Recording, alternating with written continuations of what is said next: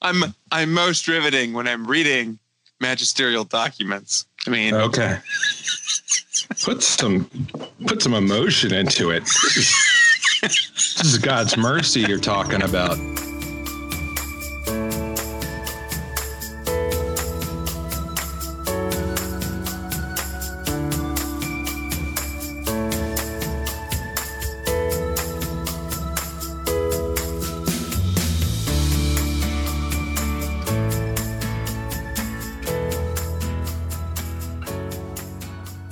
Hello, everyone, and welcome to this edition of Peter's Field Hospital. I'm your host, Mike Lewis. I'm the managing editor of the website Where Peter Is. And today I am joined by Dan Amiri and Paul Fahey. So we're recording this episode on Sunday night, Divine Mercy Sunday, very important feast to all of us, relatively new feast in the Catholic Church. I believe it was established by John Paul II at the beginning of the 21st century. 20th anniversary this year. So it is the 20th anniversary of Divine Mercy Sunday, inspired by the great devotion to Divine Mercy of St. Faustina. St. Faustina was the first saint canonized in the 21st century. I don't know if you guys knew that. Mercy, of course, is a huge topic that Pope Francis has picked up on. And every year on Divine Mercy Sunday, he gives a beautiful homily. Paul, you and I were talking earlier, and this year's Divine Mercy homily by Pope Francis struck you in a particular way. I don't know if you wanted to speak to that. Yeah, it's pretty classic Pope Francis in a lot of ways, which means that I really loved it. He takes the theme of mercy, which has been a theme of his whole pontificate, but he frames it in this idea: mercy is God seeking after us. He in the homily today, he talks about how God isn't a taskmaster who we have to settle accounts with, or who somehow we have to, like this Jansenist God that we have to convince to bless us or to save us or something like that. God isn't that. Rather, he's this loving Father who desperately wants to save us. And this is the Pope's vision of what God's divine mercy means. And I love that quite a bit. That question of who God is God a loving Father or is he a taskmaster? The answer to that question frames everything else. I think we see that playing out a lot in the church today, where those who don't see God as a loving Father or who haven't fully believed that yet, there tends to be more fear and anxiety or scrupulosity in the way that they express their faith. One thing that strikes me about Divine Mercy Sunday, which is, of course, a new feast on the calendar, but the gospel reading on Divine Mercy Sunday is always from John's gospel, the story of doubting Thomas. And I think it's interesting. Someone's pointed out the symbolism. The classic image of divine mercy is the symbol of the water and blood pouring out from Jesus's side. And St. Thomas, in that gospel passage, puts his hand in that wound in Jesus's side and declares, "My Lord and my God." There's something profound in his seeking Jesus's mercy. I don't know that it's anything more than divine coincidence that reading happens to land on that particular Sunday. But so, Dan, I don't know if there's anything particular in that story that speaks to you. How does that tie into divine mercy for you? What I am really struck by in this homily, and something that I'm writing an article on right now, is what was Thomas doing for those 8 days? In my mind, I don't know why, but Thomas was found out maybe like the next day or the day after. All of his buddies are there telling him that Jesus rose from the dead. And he's like, "No, I don't believe you." In fact, he says, "I will not believe unless I put my hand in his side and in his hands." And so I'm kind of struck by what was Thomas doing for those 8 days? What was he thinking about? What plans was he making? While everyone else is hopeful and joyous, he was the one who's thinking about, okay, so now I need to go back to my old job. I need to figure out what I'm going to do for the rest of my life. Jesus said all these things, but now I don't know what to believe anymore. And so I think for these 8 days, Thomas is in a crisis of faith. He's got a lot of practicalities to worry about. And then on this eighth day, Jesus breaks into the middle of all of this worrying and anxiety, and he breaks in his flesh and meets him and says, Thomas, put your hand here. Thomas, put your hand in my side and my hand.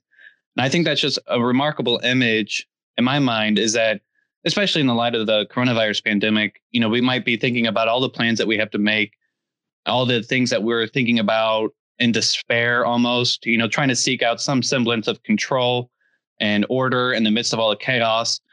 And we're making all these plans, but if it's not with the hope of the resurrection, those plans are for naught. And so what really struck me is that Christ in his mercy breaks into the midst of all of our anxiety and all of our pain and all of our suffering and gives us hope. And he does that, like I said, he does that in the flesh. He does so in the most, you know, I guess you could say sacramental of ways. It's the most, he speaks through your friends. He speaks through the church. He wants to make his presence known. And he also does that in a really gentle way. Something that struck me this year with this reading is Jesus doesn't scold Thomas for his doubts. He meets Thomas right where he's at, almost like the Lord shows up and is happy to be able to relieve Thomas's doubts in some way. There's this incredible gentleness in how Jesus does this. St. Thomas is very interesting to me. Now, until this episode, there's only one other line attributed to him in all of the Gospels. John chapter 11, verse 16, he's the one who said to the other disciples, let us also go that we may die with him. Now, keep in mind that the other disciples locked themselves in that room out of fear. Thomas was out. He was doing something. He was living his life. Despite his doubt, it seems to me that there was clearly a courage and a conviction in his character.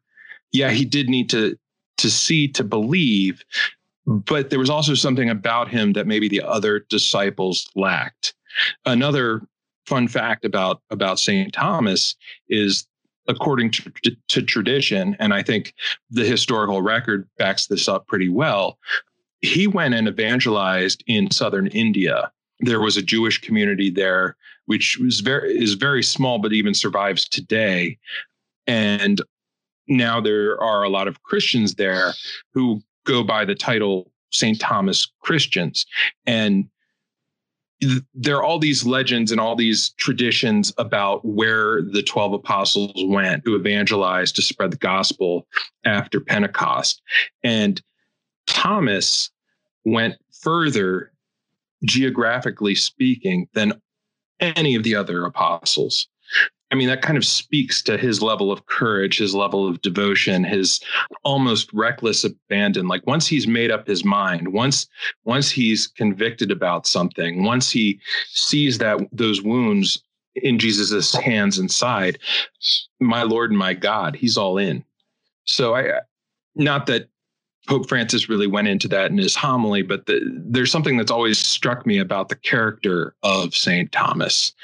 Well, Francis did say, and this is another line that struck me, was that he might have been last in line, so to speak, to see Jesus, but he became first in love. I mean, like you said, Mike, it was almost once he saw him in his prayer, my Lord and my God, it became almost now Thomas is this guy who's completely on fire. He's ready to go. And if only we had that fire. I know that both of you guys have a very strong love and devotion to God's mercy. And one of the things that we've talked about in previous podcasts and that all of us have written about is that emphasis on mercy that Pope Francis has brought to the church. Not that it didn't exist before, but putting it at the forefront of his papacy. Yeah, I mean, there's always two movements, at least when Pope Francis talks about mercy, where first, it's the mercy that God shows to us and the Lord's unrelenting love for us and desire to heal us and transform us. And then the second movement is then, how are we going to show mercy to others? Once we've received from the Lord, how are we going to respond? And our response, the Lord always directs us to serving him by serving our neighbor. This is a mark, this is an identity of what it means to be Christian, is this radical willingness to let go of my own security and my own sense of possession for the good of those who have less than me. So, Dan, you wrote this past week about universal basic income, or UBI, as it's known. For some of our listeners who are unaware of this as a concept, maybe you could give a little rundown of what exactly it is and how it ties into Catholic social teaching and Catholic views of inequality. Right. So universal basic income, as a general definition, you could say is sort of a regular monthly payment that a person might receive from the government as just a fact of being a citizen or a member of that community. So right now, we don't really have a whole lot of examples that we can point to say, hey, they have a UBI.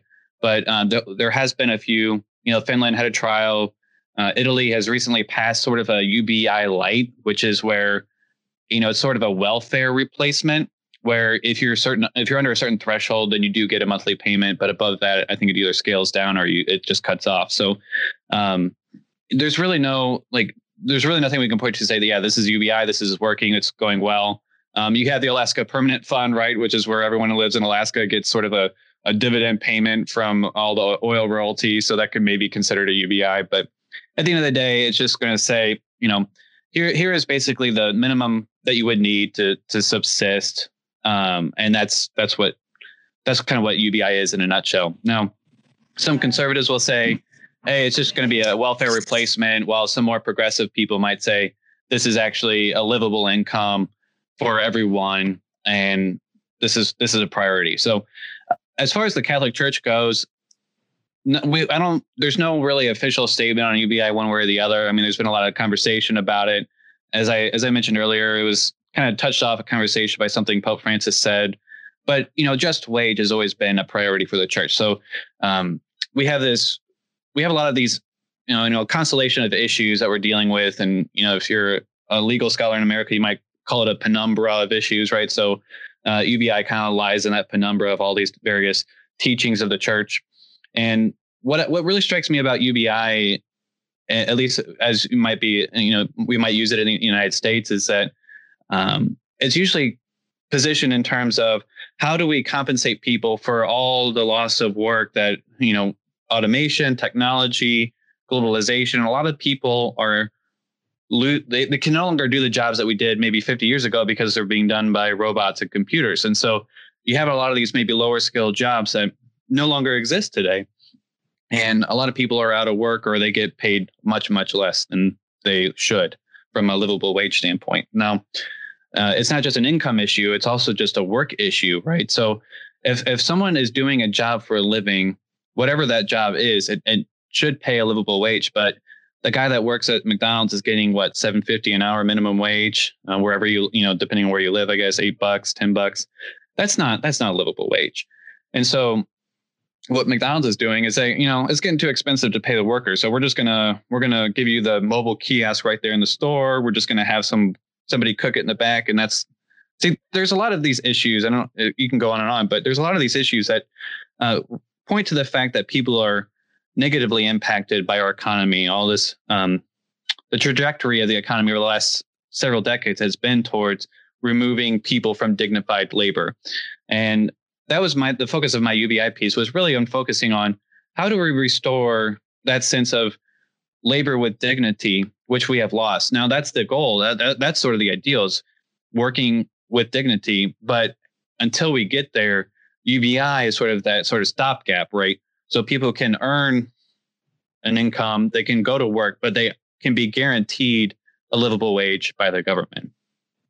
Yeah. And one thing that I think a lot of people who maybe criticized your piece or criticized the concept also aren't looking at the universal aspect of the issue. Pope Francis is speaking to a global church and a global economy where there are a lot of people living in absolutely abject poverty, subhuman living conditions compared to even what most people in the U.S. that we consider poor live in. The inequality in this world, and the United States contributes to it, is vast. And basically what I hear you saying is that Pope Francis has emphasized that need for people to have dignified work and to be paid a living wage for it, which goes back to the beginning of Catholic social teaching. And there are some people who live in situations that are so dire that they can barely subsist. They can't educate their children. They can't grow in the faith because they can't even meet basic needs. They don't have vaccinations. They don't have access to basic health care. They can't rest on Sunday and worship God because they're so busy working. I mean, that's sort of why Sundays become so important, is because, I mean, if you don't even have Sunday, then what time do you have to give to the Lord? Now, obviously, you know, you can give your life to God, but you really need that time set apart for God to worship, to recuperate, to rest. And that's the source of everything we do. If you don't even have that, then it's going to be hard to be a Christian. And I think that it's a spiritual issue as much as it is a social justice issue. And it's a matter of shared responsibility, I think. When we have such inequality and people are making residual incomes that would cover 500 or 600 poor people, basically they're making income off their investments for doing nothing. The fact that doesn't, quote unquote, trickle down to other people, which is something that Pope Francis has pointed out since the beginning of his papacy, it's a true injustice. And even though people might say this sounds like socialism or that's communism or they need to pick themselves up by their bootstraps, the odds really are weighed against them. And for some people, it's impossible to dig out of it. One of the reasons the church has opposed communism and socialism is because it puts down the right to private property. But if you go back to, if you read like the compendium of social doctrine of the church, when it talks about the right to private property, it's going to reference, I believe it references, but I know the tradition goes back to Thomas Aquinas, who really formulated this right to private property. He sees it as a pragmatic right. So it's not an absolute right. The right to private property serves what the church calls the universal destination of goods, meaning that the church recognizes that private property is the best way that human persons take the goods of the earth and develop them and make them better, like make them flourish. So the church says there's this right to private property, but because it serves the greater, which is the universal destination of goods, I don't have the right to do whatever I want with my property. I would think that a universal basic income could fit. I mean, I haven't seen anywhere the church has talked about this really specifically, but you know, the church says that the church is very pro market economy, but a market economy that's regulated by the state, that's concerned with justice, and the state has the responsibility to regulate some of this inequality. And the church usually gives general principles. It doesn't usually get into the detail of the weeds so much. Dan, anything you want to add to this discussion before we move on? Yeah. So my day job is actually, I work in finance. I work in investments. It's, you know, not something I went to school for theology. I found my way into finance, and it's been definitely a learning experience trying to reconcile the two. And I see it all the time where you have this sort of paradigm, you know, this financial paradigm, this technocratic paradigm, as Francis says, and every problem has an answer. And that answer is some sort of new economic solution or new product or new way to jigger with the economy. And I think what this points to is all these solutions that we might come up with are really insufficient, because the real solution is a spiritual renewal, right? It's raising awareness. I hate that word. I hate that phrase, but it's raising the consciousness of people towards the other, their responsibility toward the other, the responsibility to ensure that other people have the, you know, that they have the means to subsist, they have the means to support their families.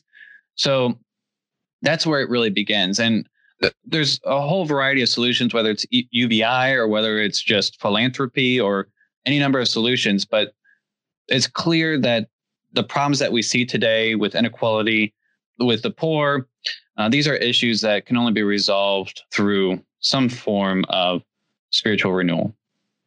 Thank you, Dan and Paul, for joining me for the first part of the podcast. I'll be back in a few moments with D.W. Lafferty as we discuss the culture wars in the Catholic Church.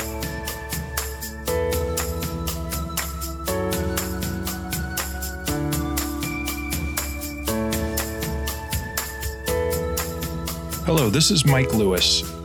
You, our readers, are extremely important to us.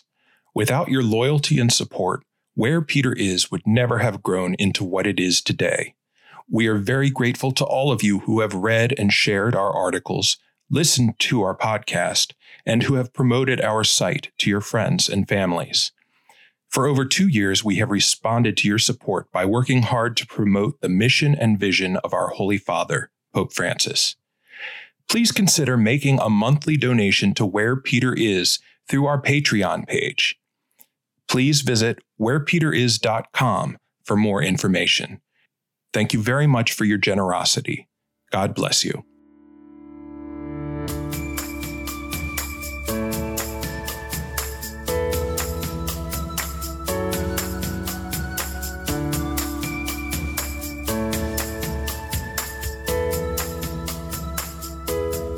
So now I'm joined by D.W. Lafferty, David Lafferty, one of our contributors at Where Peter Is. And this week he wrote a piece called The Mission Field and the Culture War. Basically, this piece addresses the new mission field, the new evangelization, our post-Christian secularized culture, and the best way to evangelize it. Obviously, this is a contrast between Pope Francis and many of his critics. He wants to engage them in a positive way and find common ground, whereas many of his critics like to emphasize the differences, the evils they promote, the sin that they don't acknowledge. Dave, what made you want to write this piece? Well, part of it was that I've noticed over the last few years, and I'll say it's particularly since the Trump election or shortly before, so we're talking about 2015, 2016, a ramping up of culture war rhetoric that was already very heated to begin with. And I'm saying this as someone who was a bit of a participant in the culture wars at one time. So This whole topic of the culture war is actually special to me because when I was in university, when I completed my PhD in a program, basically an English program called Cultural Mediations, but it was essentially comparative literature, I looked at the idea of the culture war in the context of the writing of Wyndham Lewis, a British modernist writer who was sometimes considered a reactionary, but I actually saw him a little differently. So I looked very deeply into this issue, looking at the origins of the term and thinking a lot about, and I should say that actually the origins of the term go all the way back to Germany in the 19th century and the Kulturkampf between the German government, so Bismarck and Catholics in Germany and the Pope. And this became a battle over schools, over the right of the governments to interfere in the appointment of bishops and things like that. There's a whole array of things attached to it. It took on a new meaning later on in the 20th century. It was popularized, the term was popularized by Pat Buchanan, the famous conservative still around and still writing and speaking, but I believe it was when he was running for president, he made a famous speech in which he said that there was a culture war in the United States. Actually, I believe it was after his primary challenge to the first George Bush had failed, and he delivered a speech at the 1992 Republican convention. Yes, that's it. Yes. Perfect. Thank you. That's and now he wasn't the originator of the term, but he was the one who popularized it, and it's been used since then. And I think of culture war as it's a schism within a society's culture. when the culture of that society has become so deeply politicized. And by culture, I mean everything from religion to family life to schools to entertainment to every aspect of the culture has become so deeply politicized that there's essentially no way to reconcile, or there seems to be no way to reconcile the opposition. When Wyndham Lewis, the person I studied, was writing and looking at this idea, he didn't call it the culture war, but it was essentially the same idea. He was looking at the great cultural divides that were forming in the 1920s and the 1930s between sort of the left and the right, the left wing and right wing, or I think James Davison Hunter describes culture war. I mean, he's just talking more about 1980s and 90s, describes it as orthodox versus progressive. There's a million ways that you can describe this, but yeah, I would say it's, or sometimes you could say it's just the old versus the new. But whenever you have a divide of such intensity that, again, it seems to affect every aspect of life, there's something that happens to us when this happens. It sort of poisons our relationships, poisons our way of speaking with other people. And I think we're seeing this more and more, and social media has only contributed to it. And typically when you look at it in the context of, let's say, conservatism versus liberalism, if we're talking, or Republican versus Democrat, it's so extreme that basically people see each other as either monsters or demons or idiots. I mean, there are some people who literally believe that people who are opposed to them politically are demons or demonically possessed. It gets very extreme, but I've seen it. It's always been part of Catholicism Catholicism since the 1980s and into the 90s, but it's intensified in such a way that I feel it really threatens to deform our faith. I think it threatens to numb our consciences and to distract us from what's really important in our lives as Catholics. And I think this is really what you get to the core of, as well as the piece that Pedro Gabriel wrote the other day, is that Pope Francis's message goes beyond the culture war, or transcends the culture war, or rejects the culture war as a way of evangelizing the culture, or as a way of being the church. And for a lot of Catholics, I think it's very apparent that a lot of Catholics see this as capitulation or surrender in the culture war. Now, I believe to some degree, I don't want to say it's a surrender, but it's a recognition that the culture war has been lost. Christendom is over, so to speak.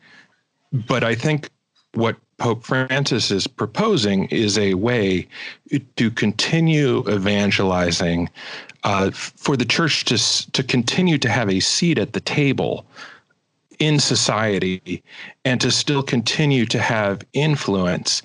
One thing that strikes me is that a lot of so-called culture warriors, and by this, you might lump in certain conservative Catholics, certain traditionalists, reactionaries, believe they don't recognize that their tactics, from a purely strategic standpoint, have very little effect on the culture, and in fact might be backfiring. Is this the sense that you get? Is this something you were trying to get to when you wrote this piece? Yes, I mean, that is part of it, just from a purely strategic point of view. And I know that they may not feel that that's the case, because they will, you will gain a certain number of adherents by being nasty and by being insulting and cruel towards people you disagree with. I mean, that attracts people. It's unfortunately. So you will get people who are attracted to that. You will gain some adherents, but I think you're repelling so many more people, and you're putting yourself deeper and deeper into a situation where, unfortunately, the only way you can go is to get nastier and more cruel and more shrill and antagonistic. And that's what I'm seeing with, there were some Catholic publications that I used to actually admire, because I thought that while they were sort of culture war publications in a way, it was a more principled approach to culture war. Because I'm not saying that Catholics should capitulate. I'm not saying that it means that, we need to give in to liberalism or give in to the culture at large and just kind of do whatever it demands of us. I'm not saying that at all. It's more the attitude and our way of going about it. So what I've seen is that, these formerly, I thought, reasonably principled publications and people, I've seen them go further and further into this very kind of antagonistic attitude, to the point where, they're basically just yelling at people. They're basically just kind of hurling insults. And I can't recognize the Catholicism in it anymore, except as just some kind of weapon they're trying to use to crush their opponents. And that's my biggest fear, actually, is that the church and church teaching and all of Catholicism might be used as a kind of weapon in this larger culture war to win a battle over liberalism or progressivism or whatever you want to call it. And then in the end, it'll be thrown away because the battle will have been won. That's the real fear. That, I think people are not actually paying respect to the totality of what the Catholic Church teaches, because it doesn't teach this. It doesn't teach this kind of antagonistic combat, winning at all costs. I think to some degree, though, it's a remnant of Christendom, essentially, that existed from 320 AD, or if you want to give it a date, 313, and continued to pretty much have a stranglehold over Western culture through, in certain areas through the late 19th, early 20th century. A certain, if not a Catholic ethos, a Christian ethic, a Christian outlook on life was in many ways looked at as the default. And I think that a lot of culture warriors today are approaching the situation from that same triumphalistic viewpoint, or from the same, they desire that same type of Christian dominance. A lot of these reactionaries are operating from this stance that Christianity should be the default culture. They engage with other Christians who maybe who they don't see as accepting this idea. They see them as weak or capitulating. And I think that's what contributes to a lot of this conflict within the church. And I think Pope Francis himself, even though this has really been the direction that the church has taken since Vatican II at the latest, this idea that we recognize that the culture itself is no longer officially Christian. In many ways, we live in a post-Christian West, and it's not even a matter of survival. It's not a question of survival, but if we're going to evangelize and we are going to build the Christian faith, if we are going to strengthen the church, we can't act like, for lack of a better word, rebels in society. They seem, and one of the other things that Pope Francis often refers to is the fundamentalists within the church. And this is something that a lot of traditionalists and reactionaries and a lot of his opponents take great offense to, the idea that they're akin to Muslim fundamentalists or something like that. But I think, and granted, there hasn't been a ton of physical violence, if any, and I don't see very much of that, but I think the same will, the same vindictiveness, the same combativeness, the same rebellious streak, the same feelings of us versus them, the same buildup of camaraderie. I think a lot of that is reflected in the fundamentalist Catholic movement, and I think that it is something that is superfluous to the message of the gospel. And in a lot of ways, this isn't even compatible. And in some ways, I also think that the church is, has, that the church's current approach is a positive development, that it recognizes that faith is something that people should be free to embrace, rather than something that they join and fulfill out of a sense of duty or are able to gain some sort of temporal prestige or status through doing. I mean, you look at priests nowadays, and yes, clericalism is a problem, but in a lot of cultures, becoming discerning a vocation to the priesthood is not an invitation to live the sweet life as maybe it once was. I don't know if any of this resonates with what you were thinking or with what you were writing, but I've obviously, Where Peter Is, this is one of the outlooks in the church that we are trying to address and trying to provide some guidance and some catechesis and evangelization about. Yeah. I actually, that the fundamentalism that you were talking about and that Pope Francis has spoken about, I see the root of that lying in two things, in fear and pride. So fear, first of all. I mean, I think the reaction of the church to the Protestant Reformation has shaped a lot of our traditions. We saw with Protestantism how when it started to sort of link up with liberalism and to let these sort of Enlightenment ideas enter Protestantism, then you get the phenomenon of liberal Protestantism in the 19th century. And that ended up essentially becoming almost like the sort of default Protestantism for a while. And it led to a lot of things that, you know, as Catholics, we find kind of horrifying. And so we've had this fear that the same thing could happen to the church, and it almost did a little when there was the sort of trickling of that liberal or modern philosophy into Catholicism during the modernist controversy, and then you had the very very harsh reaction of the church clamping down on that. And again, I'm not actually criticizing that, because certain measures are required for certain times, and it's up to the church and the Pope to make those kinds of decisions, I think, about, you know, what kind of measures are required.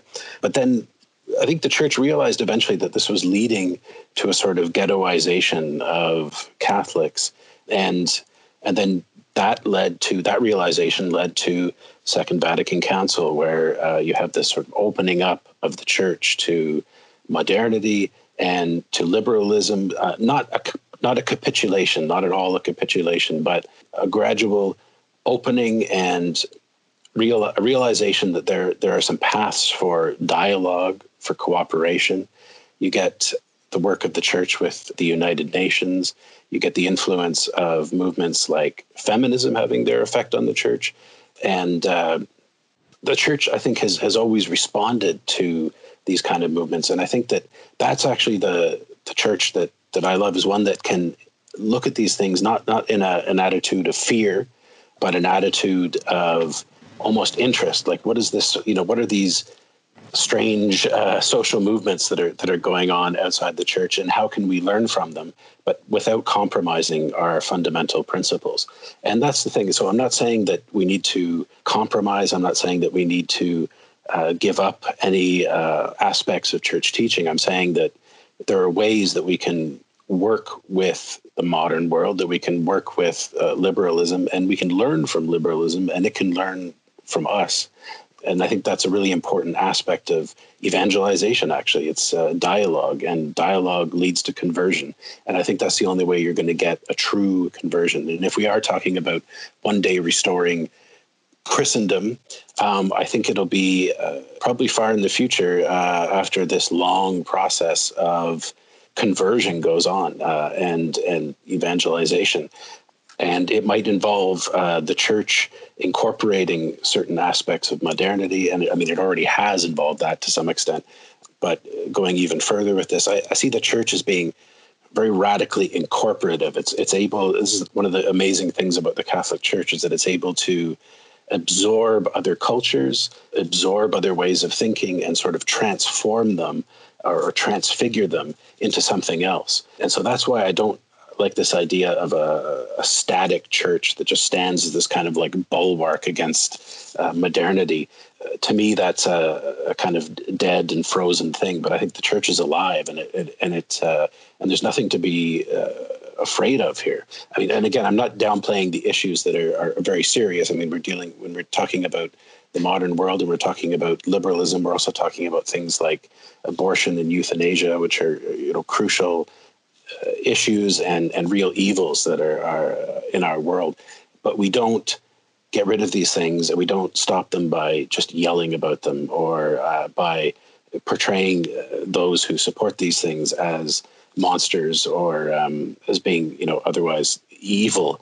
We have to learn to understand why people think these are good and necessary things, and then engage in dialogue to try to change their mind about it. We can learn from them, and they can learn from us, and we can only do this in sort of gradual way. And the other thing that I wanted to mention was the aspect of pride. And I think one of the things is when you become Catholic, I'm talking about my own experience here, because even though I'm talking about myself here mainly, even though I was born in a Catholic family and baptized, I was not really active in the faith at all until it was actually my 30s. And so I kind of did that shift from, you know, liberalism to Catholicism that a lot of converts go through, or, you know, from Protestantism to Catholicism. And when you enter the church like that and you become kind of illuminated by all the, you know, the wonders of church teaching and the tradition, I mean, you really feel that you have a sort of privileged access to the truth, to the sort of ultimate truth. And in a way you do.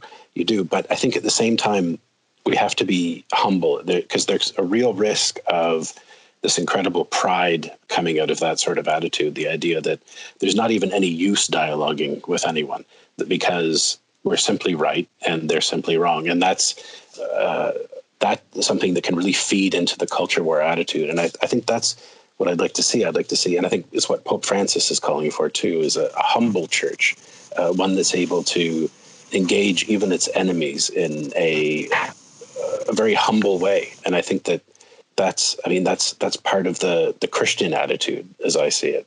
And that seems to be one of the things that people object to about Pope Francis. You were talking about dialogue with liberalism and learning from the culture, learning from, quote unquote, our enemies or those who disagree with us. And having worked for the church for a total of about 10 years as a church bureaucrat, I've had a lot of luncheons with priests and theologians just in the cafeteria. And so I can't remember where any of these anecdotes come from, but one of the ones that was interesting that somebody told me was that every heresy in the church is a response to an abuse of the church. For example, while Martin Luther certainly is no hero, and while he certainly did make a ton of theological errors, he did have some valid points. For example, the sale of indulgences, certain levels of clericalism. I know David Wannott, one of our other contributors, also made a comment about some of the things that Martin Luther wrote about Catholic teaching and how off base they were in terms of Catholic doctrine. And he commented that if Martin Luther really thought that the church taught these things, priestly formation must have been terrible. And as we know, the Council of Trent developed the seminary system. And I've also heard anecdotally, Vatican I was a response to the Gallicans, certainly other people who had criticized papal authority, the takeover of the papal states, sort of the idea that the Pope was insignificant or trying to take away his supremacy and his primacy. And then that council acknowledged certain points that were made, certain assumptions that maybe some ultramontane theologians, some false assertions that they may have made, but it also brought out the truth. And I've heard people say that Vatican II was in many ways a response to liberalism and modernism. But the fact is, the liberals and modernists did make some valid points.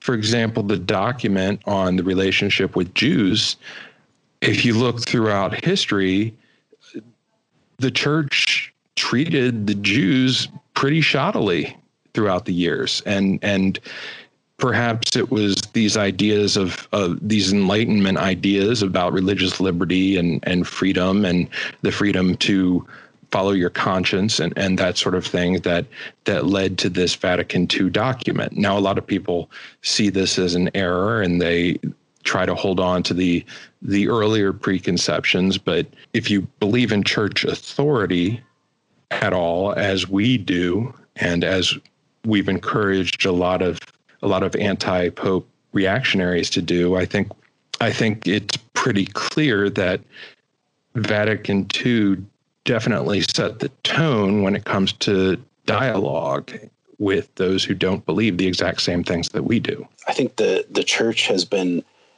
humbled many times, but it's always learned from that experience. Not capitulating, but learning.